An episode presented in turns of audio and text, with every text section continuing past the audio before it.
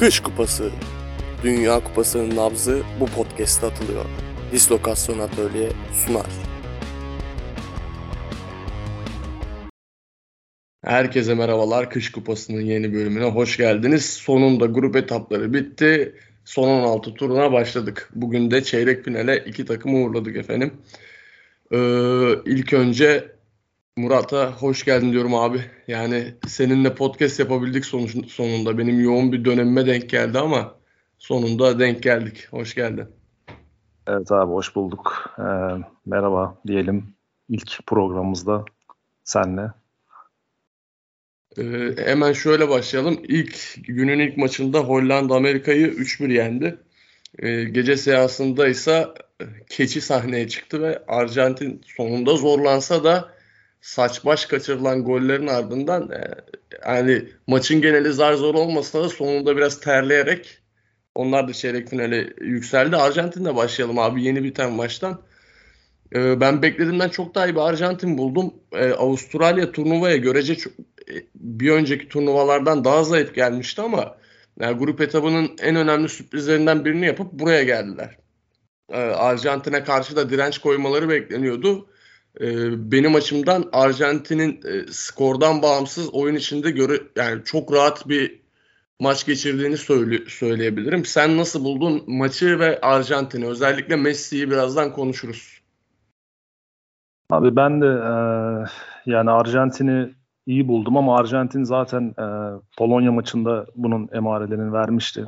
E, ilk Suudi Arabistan maçından sonraki oynanan Meksika maçı bence oyun olarak çok düşük bir e, maç olsa da, oyun olsa da orada o skor, skoru alabilmeleri onları önce bir rahatlattı. Polonya maçında da bence e, skorla birlikte üzerine biraz da oyun koydular.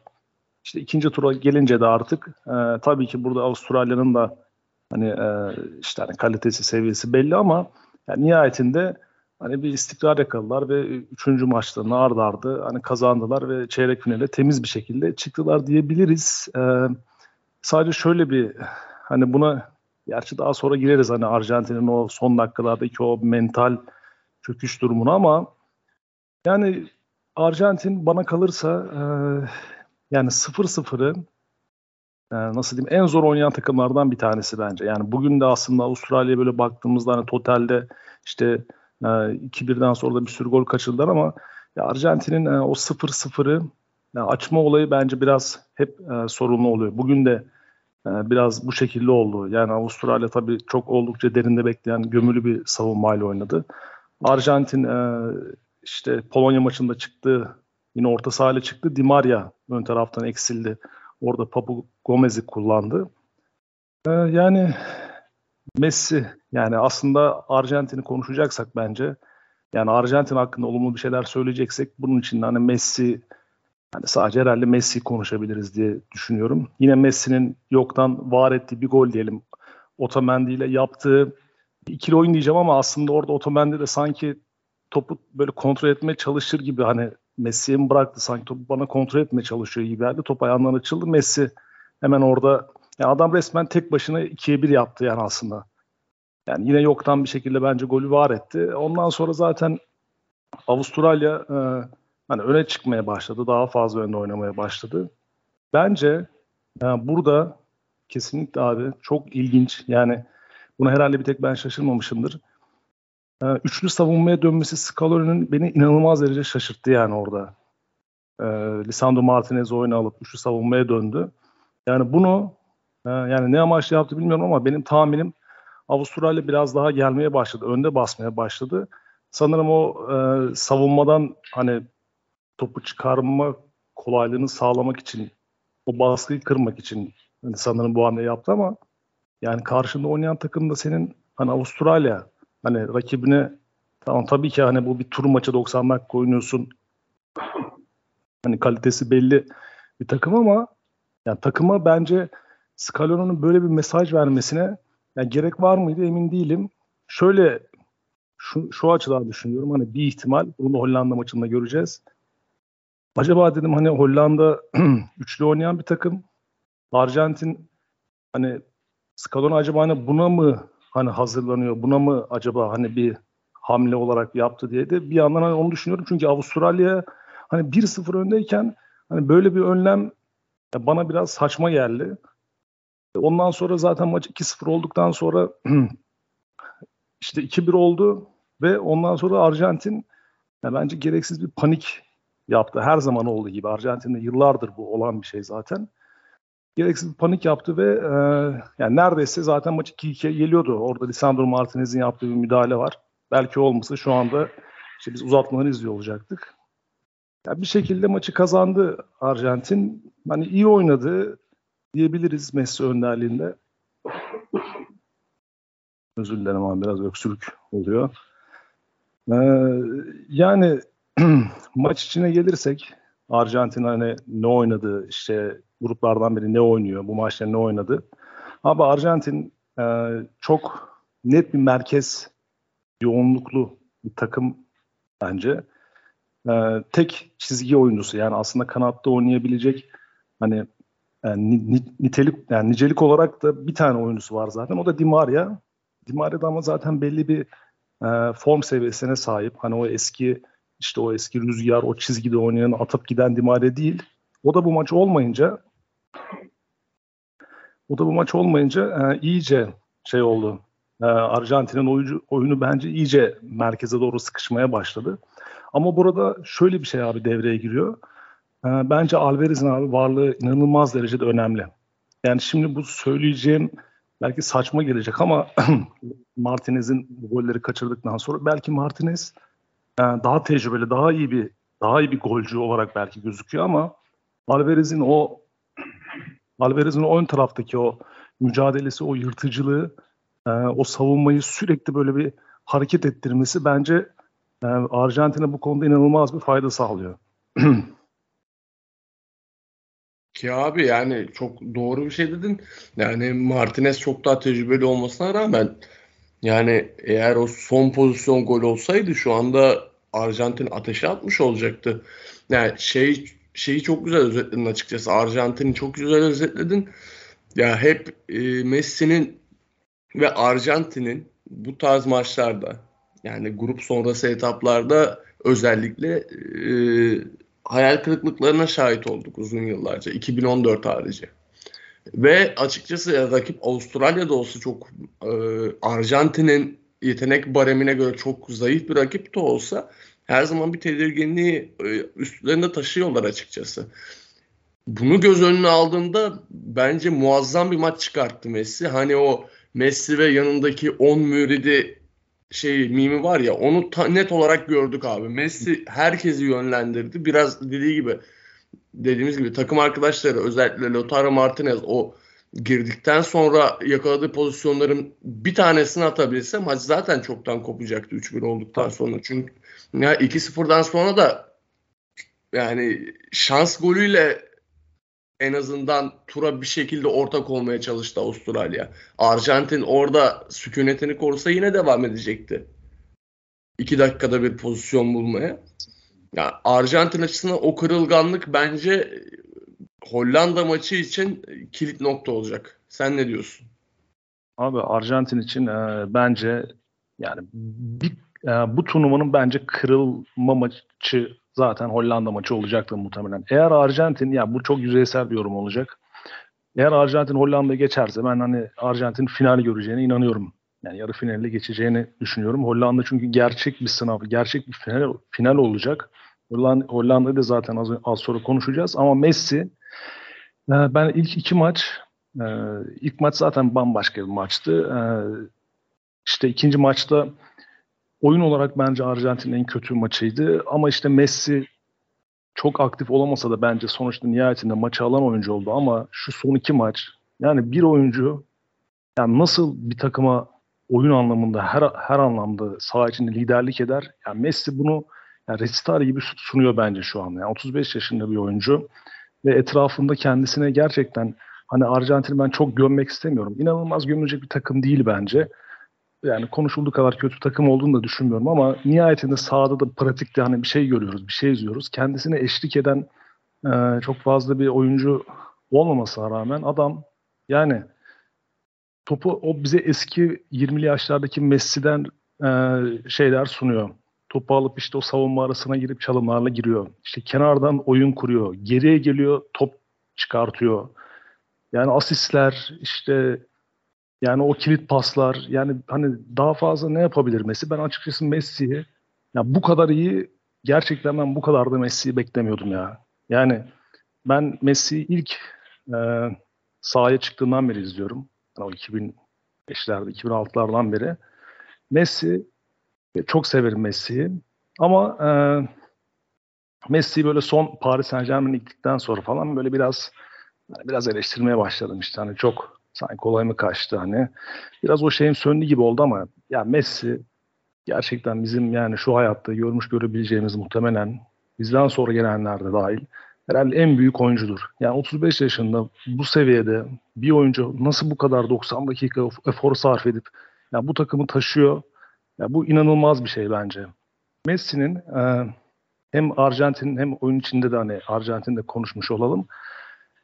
Bence e, yani bir tane Jordi Alba olsa sol bekte sadece bence emin ol bu bile Messi için öyle büyük bir konfor olacak ki. Bu maç bu çok fazla olmadı ama şey maçında çok fazla. İlk yarıda en az 3-4 tane net hafızamda pozisyon var Polonya maçında. Şöyle hayal edin. Yani Messi topu sağ çaprazdan alıyor 35-40 metrede.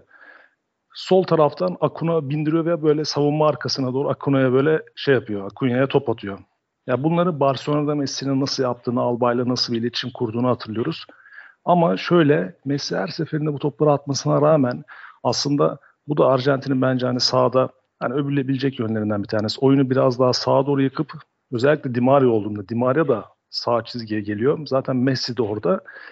Ee, orada oyunu biraz kalabalıklaştırıp bir anda rakibi hani e, terste eksik yakalamak için işte Akunya zaten hücumcu bir bek Molina'ya göre.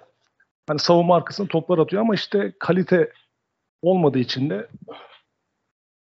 o topları e, hiçbir şekilde değerlendiremiyor Arjantin. Ya onun için Messi e, yani orta sahadan aldığı destek açısından mesela bakalım. İşte e, Enzo Fernandez bence aslında topla oyun anlamında e, buna en çok katkı verebilecek oyunculardan bir tanesi. Ama o şu anda 6 numarada oynuyor. Parades'in yerinde oynuyor. Daha çok oyuncu oyun kurucu pozisyonda oynuyor. Ya De var mesela. Ya ben De Paul'dan çok daha iyi performans bekliyordum. Bence inanılmaz derecede düşük performans sergiliyor. Yani oyunun ofansif anlamında inanılmaz derecede düşük performans sergiliyor.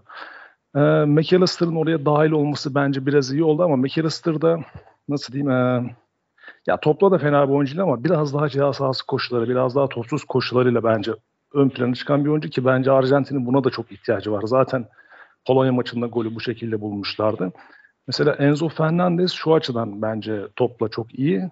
Ee, Polonya maçında Alvarez'in attığı golden önce merkezden Enzo bir oyuncuyu çalımlıyor. Devam ediyor. İki tane Polonyalı oyuncu üzerine çektiği anda topu Alvarez'e verip Alvarez birebir kalıyor savunmayla ve çekip sağ köşeye bir gol atıyor. Yani mesela bu Enzo'nun yaptığı iş e, Messi'nin yapabil Messi'nin yapabildiği bir iş aslında. Yani onun için bence Arjantin yani gökten oyuncu indiremeyeceğine göre çizgilere kanat hücumcuları belli. O yüzden merkezden biraz daha yani e, katkı alabilmek için Parades'i 6 numaraya tekrar dahil edip e, Enzo'yu hani bir tık öne atıp 8 numarada kullanabilir mi diye düşünüyorum. Orada da tabii McAllister mı, DePaul mu kesilir? Ya bana kalırsa e, DePaul kesilebilir ama o biraz fazla radikal olabilir. Yani oyunun o fiziksel, o savunma anlamındaki hele ki Hollanda maçı varken. Ama e, yine de grubun ilk maçlarına göre Arjantin'de e, işte Enzo'nun oyuna dahil olması, işte Alvarez'in yani biraz Kervan'ı yolda düzdü aslında. Scaloni. Ben her ne kadar yaptığı oyuncu değişikliklerini çok standart bulsam da bugün yaptığı hamleyi yani gereksiz görsem de üçlü savunmaya dönmeye en azından Arjantin e, hani yolda işleri biraz biraz yoluna koydu ama dediğimiz gibi şimdi karşılarında gerçekten e, mental olarak çok güçlü ve her şeyden önce e, çok tecrübeli bir hocaya sahip takıma karşı oynayacaklar. Yani ne olacağını göreceğiz. Abi şeyi soracağım. Bir de Ya bana göre çıkan kadronun en önemli falsosu şey oldu ya. Hmm, Papu Gomez. Yani ben orada Di Maria oynadığında da açıkçası tatmin olmuyordum da Papu Gomez çok silik kaldı. Belki de bu performansı bu denemeyi yapmaya itti Scaloni'yi. Yani Hollanda maçında sen Arjantin'i nasıl bir formasyonda bekliyorsun? Yani üçlüye döner mi? Dönmezse de Papu yerine biri oynar mı abi? Çünkü yani Hollanda e, Arjantin'in oynayacağı belki de en sert rakip olacak bu kupada ve yani öyle bir defoyu defoyla maça çıkmak Arjantin açısından yorucu bir e, denkleme dönüşebilir. Abi Hollanda maçında e, yani hani üçlü çıkabilir mi diye düşünüyorum. Ya biraz radikal olur. Yani ben Hollanda işte Arjantin'i e, kupadan önce biraz tabii ki hani e, işte Güney Amerika elemelerini hani izlemedik ama işte araştırdım, baktım ne oynamış, ne etmiş. Üçlü savunmayı pek deneyen bir hoca değil ama hani Hollanda'nın e, üçlü çıkması ve bence buradaki iş yani biz Papu Gomez e, olayını önce cevaplayalım ama e, şöyle olabilir. Abi Papu Gomez'i Papu Gomez'i zaten bence kullanmamalı orada kesinlikle. O ayrı hani tamamen onu zaten direkt set çekiyorum. Di Maria'nın eğer sakatlığı varsa e, yani ben de çok ekstrem performans verdiğini tabii ki katılıyor, vermediğine katılıyorum tabii Di Maria'nın. O da çok iyi performans vermiyor ama hani işin sonunda bir şekilde orada e, Messi'den sonra hani bir şeyler yapabilen, biraz Messi ile ikili oyun oynayabilen, biraz kaleye, yani skora yönelik bir oyuncu olarak bence yine kullanılabilir ama eğer kullanmazsa şimdiye kadar pek denemedi. Ben yani Kore'yi bence düşünebilir yani çünkü Kore e, iyi bir ikinci forvet. Yani onu sen kenar forvet olarak kullanıp mesela önünde de hareketli bir Alvarez varken orada e, hani belki skorerlik anlamında çok büyük bir katkı almazsın ama hem Messi'ye biraz alan açma hem arkadan işte e, Enzo'nun veya McAllister'ın işte yapabileceği koşuları alan açma açısından veya işte bekleri e, o karmaşanın içerisinde yine oyunu bir tarafa yıkıp işte o pozisyona sokma açısından hani fena bir tercih olmayabilir ama pek sanmıyorum ben hani kullanacağını. Üçlü savunmaya abi Arjantin dener mi denemez mi bilmiyorum ama şunun çok büyük sıkıntı olacağını eminim. Ee, Hollanda zaten üçlü oynuyor malum. Ön tarafta işte Depay ile Gakpo'yu kullanıyor. Yani Bergwijn'i de kullandı oldu gerçi. Hatta Jansen'i de kullandı ama muhtemelen bu maç çıktı 11 ile çıkacaktır ve e, ikisi direkt hedef olarak hani ön tarafta konumlanıyor. Yani Otamendi, Romero ikilisine yani bence kötü stoperler asla değil. Ama totalde baktığımda o Hollanda'nın e, o geriden topu kaptıktan sonra o yaptığı hücumlar işte o iki tane forvetin orada iki stoper sahasında tutması işte kenarlardan Danferis'in bindirmesi yani böyle hani gözümde böyle kafamda çok Arjantin için çok iyi şeyler canlanmıyor. Yani buna e, nasıl bir çözüm bulabilir? Yani Hollanda muhtemelen topu biraz verip oynayacaktır. Yani Amerika'ya bile öyle oynadıysa muhtemelen Arjantin'e de öyle oynayacaktır ki Arjantin zaten böyle gömülü kapalı ki Hollanda'nın zaten savunması hani en iyi yeri bence. Yani bu açıdan problem yaşayacaktır muhtemelen diye düşünüyorum Arjantin. Vallahi abi kalp kalbe karşıymış. Ben de açıkçası Kore'ye geçiyordu aklımdan. Onu soracaktım sana çünkü ya oradaki üçüncü parçayı bir türlü oturtamadılar diye düşünüyorum ben. Ve yani dediğin gibi kervan biraz yolda düzülüyor. Alvarez'in oraya eklenmesi çok büyük bir konfor sağladı takıma. Yani Kore'ye bir de özellikle şimdi Hollanda maçı ve artık turnuvanın bundan sonraki geri geri kalan kısmında daha da itidalli oynayacağı için takımlar yani şey şey katacaktır. Yani yıllardır Simeone'nin tedrisatında olduğundan dolayı bu oyuncu e, pozisyon sadakatini çok iyi yapabilen de bir isim. O yüzden orada bir şey artı getirebilir Arjantin ama yani ben de açıkçası orada Kore'yi çıkaracağını düşünmüyorum. Benim Hollanda maçı öncesi kadrolar açıklandığında da en büyük merakım o olacak zaten. Orada ilerideki üçüncü isim kim olacak eğer dörtlüyle çıkacaksa. Biraz da Avustralya atalım istiyorsan kısaca ondan sonra Hollanda maçına geçelim. Ya Avustralya maçın genelinde hiç e, hiç giremedi maça. Ve şey as yani o dediğim gibi yani vurdu oyuncu ve savunmaya çarp, çarpıp bir anda ellerine bir tur şansı geldi. Yani tura ortak olma şansı geldi. Sen ne diyorsun Avustralya'nın performansına? Yani neredeyse de son pozisyonda şey yapacaklardı maçı uzatmaya götüreceklerdi. Abi Avustralya valla yani tabii ki Avustralya seviyesinden bahsediyoruz ama başıma bir şey gelmeyecekse ben biraz beğendim. Yani ben daha şey bir takım bekliyordum. Gerçi işte dediğin gibi hani gruplarda adamlar çok önemli sürpriz yaptı. Bu hani tesadüfen olacak bir şey değil kolay kolay. Gidip Danimarka'yı mağlup edip işte e, işte Tunus'u yenip yine direkt rakibini yenip iki tane direkt rakibini yenip çıkması çok önemliydi yani bence Avustralya'nın. Bu maçta da yani ben çok daha hani düşük böyle hani yokluk bir takım hani biraz bekliyordum. Belki de o yüzden hani beğendim dedim. Ee, yani 1-0'dan sonra ya burada Scaloni'yi tabii aslında yine ön plana çıkarmak lazım da yani o Arjantin o üçlü savunmaya dönmesi orada işte o 1-0'da Avustralya'nın Avustralya şu açıdan takdir ettim birazcık. Ya biz maçı 1-0'da olsa olabildiğince götürelim. ikinci golü yemeyelim. Ee, atarsak da 75-80'den sonra risk alırız. Bakalım demedi. Bence biraz e, ya bunu çok iyi yapamasa da biraz önde basmaya çalıştı ve Scaloni de bence o baskıyı biraz kırmak hani işte top çevirmek ve e, arkada eksik yakalamak için Lisandro Martinez oyuna dahil etti. Her ne kadar bence yanlış bir tercih olsa da. Yani o açıdan Avustralya bence bilmiyorum daha önce var mı böyle gruplardan çıktı var evet 2006 hatırladım ya, İtalya ikinci turda mağlup olmuşlardı ve olmayan bir penaltıyla yani mağlup olmuşlardı. Çok Şimdi aklıma geldi. Yani önemli bir başarı. Şu gruptan çıkmaları bile büyük bir iştir. Burada da bence hani oyun olarak tamam çok ortaya bir şey koymasa da en azından Avustralya vatandaşları maçı izlediğinde işte 2-1'e getirdik. İşte iki tane de pozisyona girdik son dakikalarda. İşte e tamam yani herhalde tatmin olmuşlardı diye düşünüyorum. Ki bence Avustralya ikinci tura çıkan yani takımlar arasında hani açık ara hani kalite anlamında en düşük takım.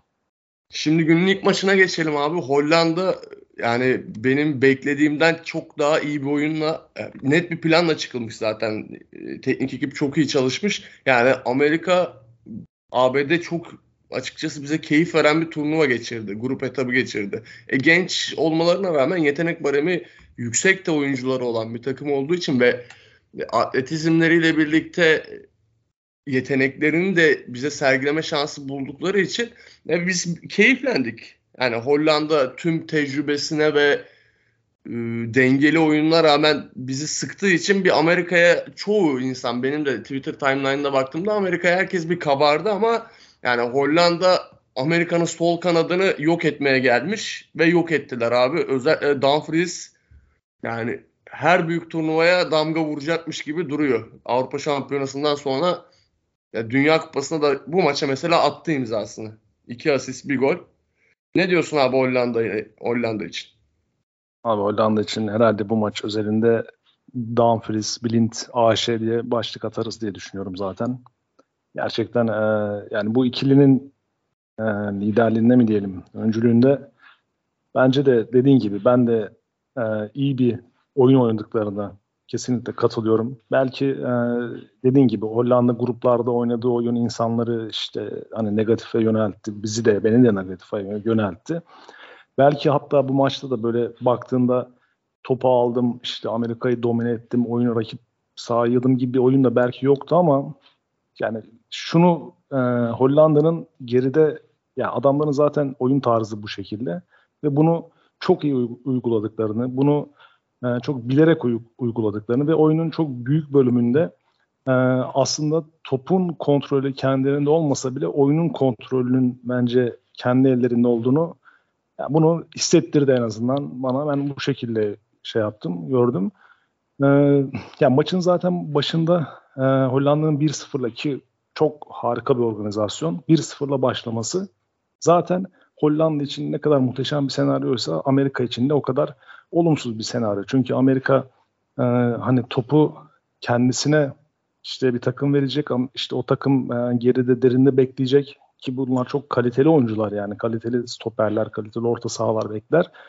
Yani Amerika'da işte ya burada aslında Amerika'ya e, hani çok net problem çözmesi gereken e, bir durumla karşılaştılar. Maçın çok henüz başlarında. Belki maç bir süre 0-0 gitse çok biraz daha hani farklı bir şeyler de izleyebilirdik. E, yani Dumfries, e, onun özelinde önce başlarsak, yani Inter'de bir türlü böyle bekleneni veremeyen, bu sezonda e, peki performansı verememesine rağmen adam ya çok iyi bir teknik direktör oyuncusu bence Dumfries. Yani Hollanda çok iyi üçlü takımı zaten. Van Gaal geldiğinden beri bunu oynatıyor ve yanılmıyorsam e, e, Hollanda en son mağlubiyetini bakmıştım buna çünkü. 2000, Euro 2020'de almıştı Çek Cumhuriyeti'ne karşı. Frank de Boer vardı ve Van Gaal geldiğinden beri henüz daha Hollanda mağlup olmadı. Elemeler, işte uluslar bası falan. Yani çok iyi işleyen bir sistemleri var ve bu sistemi işleten e, çok iyi elemanları var bence. Öncelikle yani savunmadan başlarsak Hollanda'da ya zaten muhteşem bir e, komutanları var. İşte Van Dijk ve bence yani dünyada üçlü oynayan takımlar için yani olabildiğince tavan olan e, sol ve sağ stoper konusunda üçlü oyunda Timber ve e, Ake yani çok başarılı. İlk maçta mesela Delight e, oynatmıştı. Sonrasında Timber oraya dahil etti. Timber biraz daha e, topla ilişkisi biraz daha iyi. Biraz daha o önündeki boşluğu biraz daha kullanıp e, önündeki beki boşalttığı alanları daha iyi kullanan hani onu yani bekini öne iten ve arkasında sigorta olabilen bir eleman aynı zamanda top ayağındayken de hani oyunu iyi kurabilen bir oyuncu. Bunda da yani buradaki performans da bence Dumfries'in e, bu performansını kesinlikle etkili. E, yani ben Hollanda açısından negatif olarak negatif demeyeyim ama hani dezavantaj olarak şeyi bekliyordum orta sahadaki eşleşmeler hani problem olabilir mi diye bekliyordum. Çünkü Hollanda'nın orta sahası hani Amerika orta saha, ABD orta sahasına göre biraz daha yani bir tık daha statik e, kalabiliyor. İşte Deron e, çok hani aktif, çok dinamik bir oyuncu değil Atalanta'da. De Jong o konuda daha iyi. Yani e, Klaassen de daha zaten hani şey tarzında hmm, on numaramsı tarzda bir oyuncu. Ee, yani o Amerika'nın o üçlü orta sahadaki e, bu üçlü ile eşleşince e, ben hani Amerika'nın o dinamizm, o gençlik hani yönünden e, avantaj sağlayacağını düşünüyordum ama bence e, Deron ve De Jong görevlerini çok iyi yerine getirirken Klasen de orta alanda e, Tyler Adams'a çok e, bence sağlam baskı yaptı. Yani sürekli e, o altı numarada top çıkartacakken sürekli onun dibinde bitti. Onu takip etti. Bazen Klasen Bazen Klaasen oyun kurmak için geri geldi. Bu sefer De Jong e, ön tarafa çıktı. Yani Hollanda e, yani oyunu bence dediğim gibi topu çok fazla kontrol etmese de oyunu kontrol etti ve e, topu Amerika'ya verip Amerika'nın e, önde o çözüm ararken ki arkada verdiği boşlukları çok iyi değerlendirdi. Yani Hollanda yani sanki istese hani daha da fazla gol atabilecek hani atıyorum 5 gol mü lazım? 5 tane de atarız tarzında bir hani oyun sergiledi bence. Arkada çok fazla boşluk buldu. Amerika bence bunları savunmakta oldukça yetersiz kaldı. Yani bu bilmiyorum Amerika'nın e, üçlü savunmaya karşı olan yani artık nasıl diyeyim e, özellikle şeyde Dumfries'in attığı golle yani hani şöyle olur sol bek oyuncusu veya kanat oyuncusu işte bindirir. Arkadan da diğer kanat bek oyuncusu cihaz sahasına ok gibi fırlar ve hani bir orta kesersin. Orada ekstra bir eleman olarak o girmiş olur ve orada bir boşlukta anında golü atar. Ama Dumfries içeride bekliyor. Elini kaldırıyor böyle arka tarafta. Hani boş. Orta geliyor ve golü atıyor. Yani ben Amerika yani bu yönden yani oldukça hani başarısız bulduğumu söyleyebilirim. Ee, Gakpo ve Depay'ın bence ön taraftaki oyunu, stoperlere zaman zaman yaptığı baskı veya işte e, bazen o baskıyı yapmayıp e, geri çekilip orta alanda Klase'nin e, Tyler aldıktan sonra e, o ikilinin de orta sahanın gerisine geldiğinde tamamen merkezi kapatan bir yapı oluyordu ve Amerika'yı kanatlara, kenarlara yönlendiriyorlardı. Amerika'da bence yani bunları e, aslında değerlendirmedi de diyemem. Yani hiçbir şey yani yapmadı diyemeyiz ucunda. Bence başarılılardı da aslında. E, ceza sahasına çok fazla girdiler. İstatistiklere bakmıştım.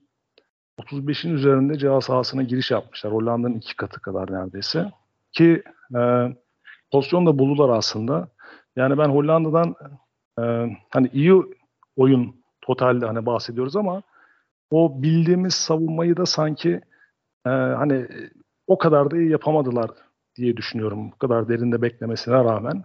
Ki Amerika e, bence hani set hücumunda e, rakip alana yerleşmişken savunma, ya kendi alanına yerleşmişken hani hücum etmekte biraz daha zorlanan, biraz daha oyun ortadayken daha hani dikine işte o dinamizmiyle işte gidebilen bir takım.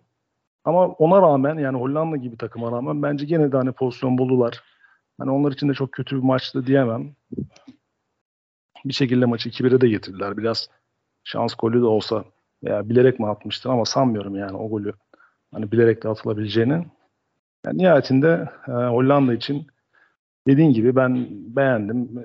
Hani iyi bir oyun sergilediler ve iyi bir mesaj verdiler bence gruplardan sonra. Hani asıl Dünya Kupası'nın aslında e, şimdi başladığını bence hani Hollanda biraz ortaya koydu. Çünkü dediğin gibi insanlar işte hani Hollanda'yı e, hani beğenmiyor. İşte biz de beğenmedik ya bu Hollanda yapamaz. Bunlardan olmaz. Tam tersi işte Amerika insanlara bir keyif veriyor. Ya bu takım Hollanda'yı eleyebilir, eler işte. Ama işte işler o son o tek 90 dakikayı sıkışınca e, olaya tabii ki biraz teknik direktör tecrübesi, işte oyuncu tecrübesi, oyun e, ezberi giriyor, oyuncu kalitesi giriyor ve Hollanda'nın galibiyetini yani olağan buldum. Dünkü yayında da e, hani ben kısır bir karşılaşma beklediğimi söylemiştim ama Hollanda'yı hani favori olarak düşünmüştüm. Beklediğimden daha gollü oldu ama yani çok şaşırdım bir sonuç olmadı. Abi şunu soracağım sana ufak sen de değindin. Yani benim turnuva öncesi en büyük merakım şeydi. Hollanda'nın bu üçlünün en ucunda hangi isimleri kullanacağı. Orada zaten Gakpo'nun varlığı aşikar oraya ilk yazılacak oyuncu Gakpo. Hem e, geldiği seviye hem de bu sezonki performansıyla birlikte. Ama e, oraya bir pivot istiyorsan e, Luke de Jong o güveni sana vermiyor. Vegors'ta tam hoca onu ilk 11'e koyacak kadar güveniyor mu On, ondan da emin değildik ve en büyük oradaki soru işareti Defay'ın Barcelona'da hiç süre alamaması oldu. Yani orada bir bilinmezi vardı Hollanda'nın evet. ve e, bir, bir noktada Defay'ı da artık denklemin içine soktuk, soktuklarını görüyoruz. Ve aslında e, pivotsuz bir çift forvet oynamanın da avantajlarını özellikle Amerika maçında çok net gördüğümüzü düşünüyoruz. Sen ne düşünüyorsun bu konuda? Abi katılıyorum. Ee, yani derinde hani bu kadar bekliyorsan eğer ve kenarda da böyle iyi hücumcuların varsa yani topu aldığında direkt yani kaleye yönlen, yönlendirdiğin bir oyun varsa eğer bence de bu ikili e, gayet hani ideal, normal diye düşünüyorum. Nasıl Arjantin için kervan yolda düzdür dediysek Hollanda için de birazcık hani bir tık öyle oldu. Onlar da mesela işte maç Light'ı deredi savunmada ondan sonra işte e, Klaasen ilk maçta oynamamıştı. Bergwijn ön tarafta oynamıştı. İşte ilk maç Jansen e, oynamıştı ama nihayetinde bence onlar da ideal 11'ini buldular diye düşünüyorum. E, hatta oyuncu değişikliklerine e, kadar bir standarda bağlamış durumdalar. Ama Hollanda için yani ne denilebilir?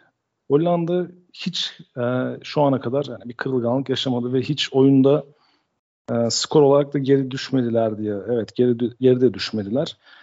Ya Hollanda bana hafiften ama şöyle bir hava veriyor. Bu tabii biraz hani uzaktan bir öngörü gibi olacak. Belki hani tutmayabilir de veya işte e, yaşanmayabilir de. Ya sanki e, evet çok güçlü bir görüntü. Hani iyi bir savunma. işte geriden iyi çıkışlar. Belli çizilmiş e, bir oyun. Dis, taktik disipline bağlı oyuncular ama sanki Hollanda böyle hani bir kırılırsa hani böyle bir, bir geri düştü işte falan. Hani işler terse gidebilme şeyini de birazcık bana veriyor. Çünkü Hollanda'nın her ne kadar savunmasını övsek, beğensek de bana kalırsa e, geride beklerken çok iyi ama ön taraftan e, yani negatif yani geriye geçişlerde yani o kadar iyi değil gibi düşünüyorum ben. Özellikle e, Blind tarafından Bunu düşünüyorum. Bana kalırsa iyi bir bek. E, Dumfries kadar dinamizm belki biraz daha denge belki anlamında iyi bek ama birebirlerde iyi olsa da hani çok böyle aktif dinamik işte o geri geçişlerde başarılı işte Timber da bence mesela buna biraz dahil. Ama tabii ortada bir Van Dijk sigortası da var. Yani o yüzden Hollanda'yı hani e, hep böyle maçı tutuyor ve işler hep bir şekilde yolunda gidiyor Hollanda için ama işte Arjantin'e karşı yarın bir gün e, belki maça işte aynı nasıl bugün Amerika geride başladı. Hollanda da yarın bir gün geride başlayınca acaba o tepkiyi nasıl verecekler? Hani nasıl e, topu rakip sana verdiğinde oynaması için sen nasıl e, set hücumlarında bulunacaksın? Ne yapacaksın? Bu da bence önemli. O zaman işte e, belki ön tarafta yani bu tabii oyun içindeki gidişata bağlı birçok şeye. E, o zaman işte biraz daha hedef belki Santrfor kullanmak e, durumunda işte kalabilir Vegas veya Jansen olabilir. Yani Hollanda'nın e, yani Hollanda için de aslında yani koca Hollanda'nın da böyle hani forvet yani net böyle çok golcü yıkan bir hani oyuncu çıkmaması da biraz ilginç gerçekten Hollanda gibi bir ülkeden.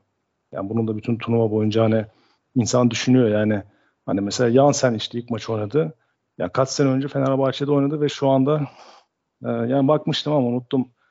Yani böyle farklı bir ülkeye gitmişti. Alakasız bir yerde oynuyordu en son. Ee, Belçika'da Antwerp'te olması lazım abi.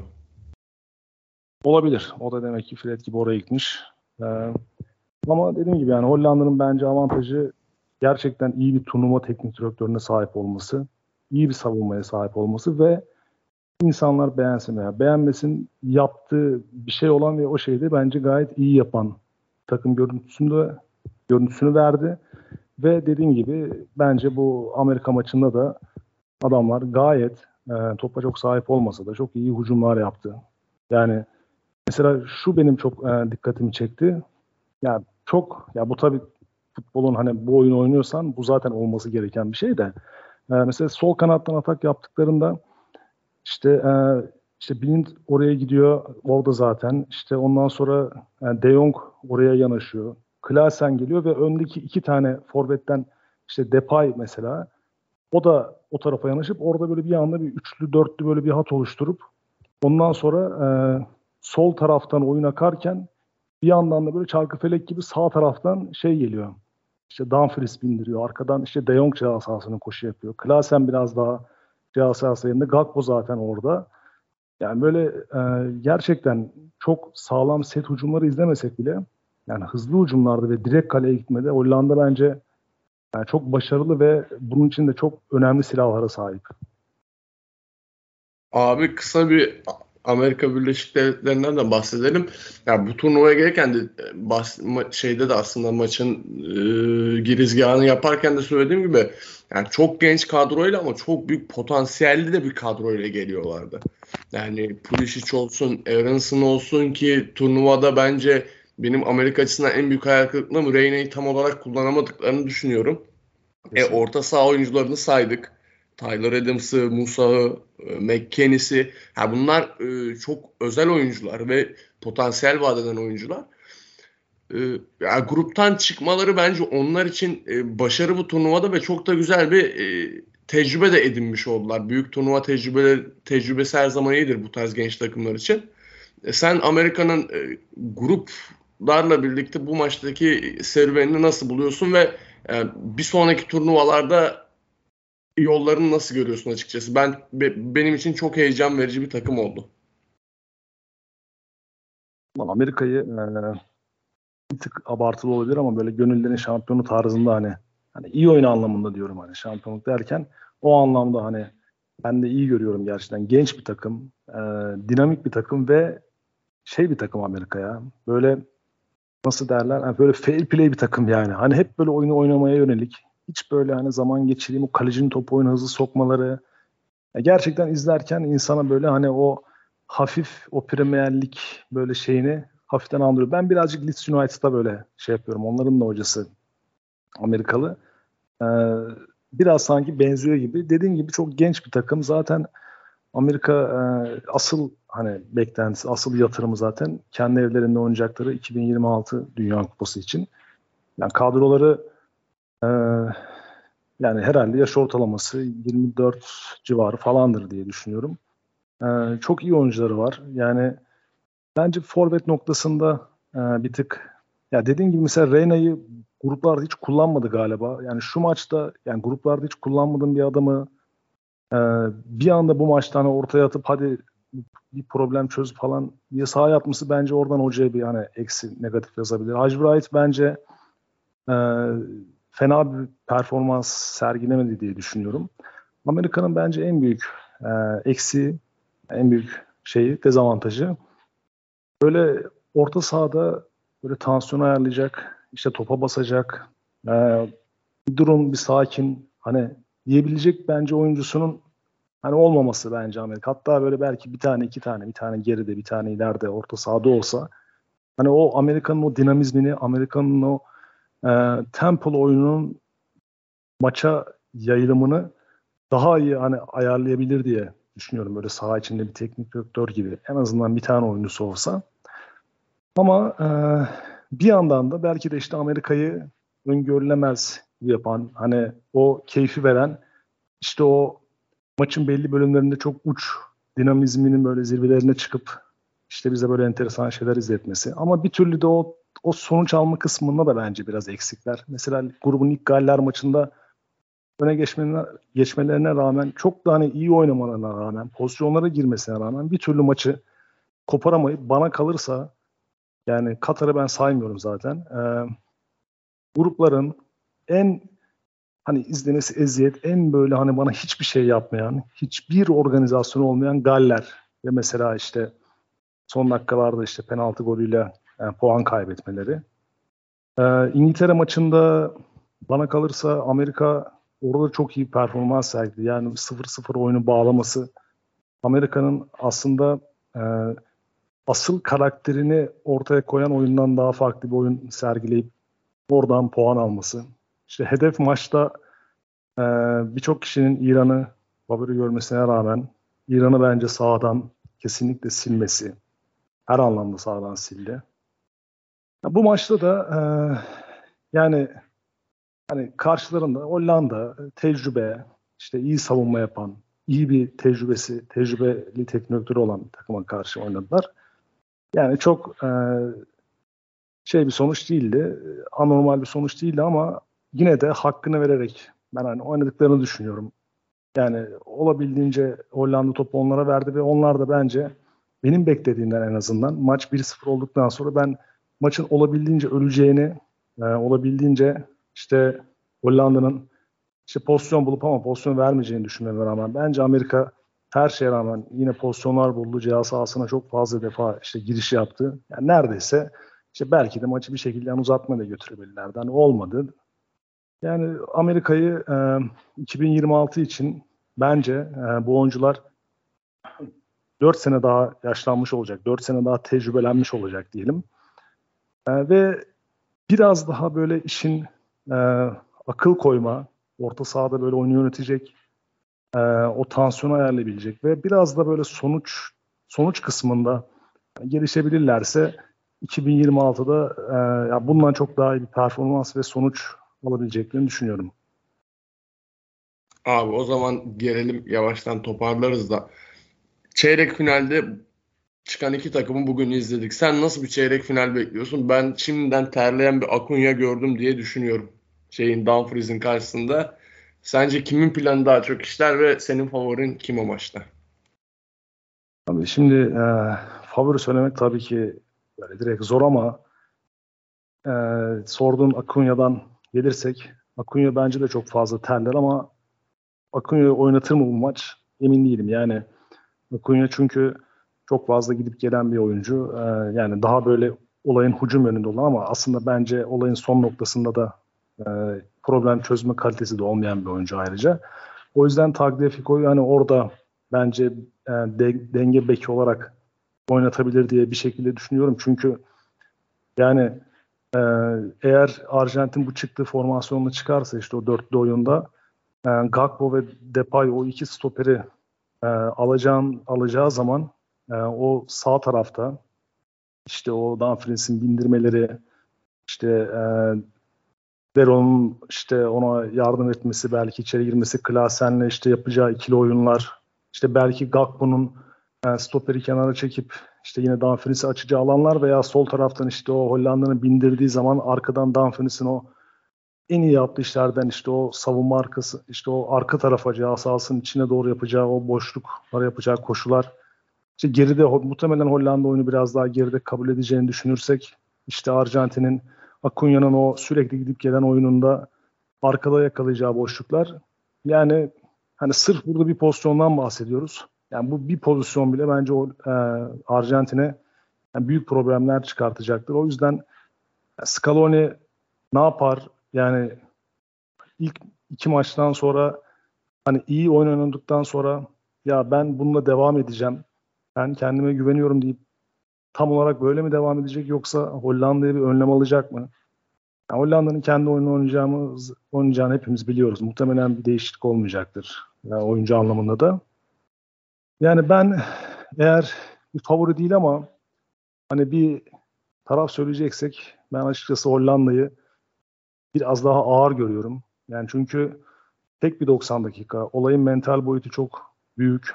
Ee, Suudi Arabistan maçında 2-1'den sonra gördüğümüz Arjantin, Meksika maçında 0-0 giderken gördüğümüz Arjantin, işte Avustralya maçında çok kısa bir süre olsa da 2-1'den sonra gördüğümüz Arjantin varken karşılarında da e, tecrübeli, e, iyi bir teknik direktör takımı varken bir tık ben açıkçası Hollanda'dan yanayım. 2014 Dünya Kupası'nda yarı finalle karşılaşmışlardı ve hayatımda izlediğim en pozisyonsuz, en zevksiz maçlardan bir tanesiydi. 0-0 gidip Arjantin penaltılarda turlamıştı ve o maçta da Hollanda e, daha iyi bir oyun oynamıştı Arjantin'e karşı. Robben'in kaçırdığı goller falan vardı.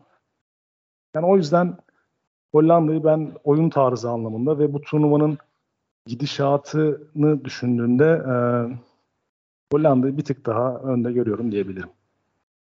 Abi Messi'ye karşı ben de çok iddialı konuşmak istemiyorum ama çok daha defolu olan tarafın ben Arjantin, Arjantin olduğunu düşünüyorum. Yani o yüzden böyle maksimum 55'e 45 bir Hollanda tarafındayım diyebilirim. Son olarak yarın abi iki tane daha son 16 maçımız var. Sence bu maçlardan birinde sürpriz olur mu yoksa iki favori turnuvanın da iki favorilerinden ikisi Fransa ve İngiltere turlar mı? Abi sürpriz e, Fransa maçında zaten e, asla sürpriz olacağını düşünmüyorum. Polonya bence bir Galler kadar olmasa da e, yani çok fazla bir şey oynamayan bir takım. Fransa rahat turlayacaktır. Yani üzerinde çok konuşmaya bile gerek yok. Rahat bir maç olacaktır muhtemelen. İngiltere'de de yani bu İngiltere yani konu İngiltere olunca insan tabii ki şey yapamıyor. Hani çok fazla net konuşamaz ki bence Senegal'de yani fena bir takım değil. Yani gruplarda e, fena ya Hollanda maçında gayet iyi 0-0'a bağladıkları bir performans vardı. Hani son dakikalarda iki tane eselerdi. Sonra işte direkt rakipleri olan işte Ekvador son maç diyelim çıktılar. Yani bence yani Senegal'de Afrika'nın e, en iyi takımı. Yani Gana'da da belki iyi oyuncular var ama Senegal organizasyon olarak yani teknik direktör takım olarak bence bir tık daha bir iki tık daha önde. İngiltere'de de e, İngiltere'de de aynı şekilde nasıl Arjantin Hollanda'da olduysa Southgate ki benim hiç beğenmediğim hocalardan biridir. E, o da yolda bazı değişiklikler yaptı işte Foden'ı falan dahil etti olaya. Yani böyle çok yüksek skorlu olmasa da İngiltere'nin e, böyle 1-0 2-0 sanki böyle kazanacağı ama çok da böyle oyun olarak da bir şey vaat etmeyeceği bir maç oynanacak gibi geliyorum. Yani totalde Fransa ile İngiltere tur atlar herhalde diye düşünüyorum. Abi ben de iki takımı favori görüyorum da Ali Sisse hocama gönül bağımı olduğu için e, direkt İngiltere favori demeyeceğim. O yüzden e, bir tık Senegal tarafındayım ama yani mantık yine de İngiltere'nin tur atlamasını söylüyor diyeyim. Abi ağzına sağlık. Yağ gibi baktık. Tertemiz program oldu. Çok güzel programdı. Senin de ağzına sağlık. Eyvallah. Um umarım yine sık sık buluşuruz seninle. Tabii tabii. Umarım turnuva aktıkça biz de buradayız. o zaman e, Kış Kupası'nın bir bölümünün daha sonuna geldik. Yarın son 16 maçlarından sonra yine kayda gireceğiz. Ee, ben ya da herhangi birisi Murat hocama şey moderasyonluk yapacaktır diyelim. Hepinize iyi geceler. Biz dinlediğiniz için teşekkür ederiz. Hoşçakalın. Kış Kupası Dünya Kupası'nın nabzı bu podcast'ta atılıyor. Dislokasyon Atölye sundu.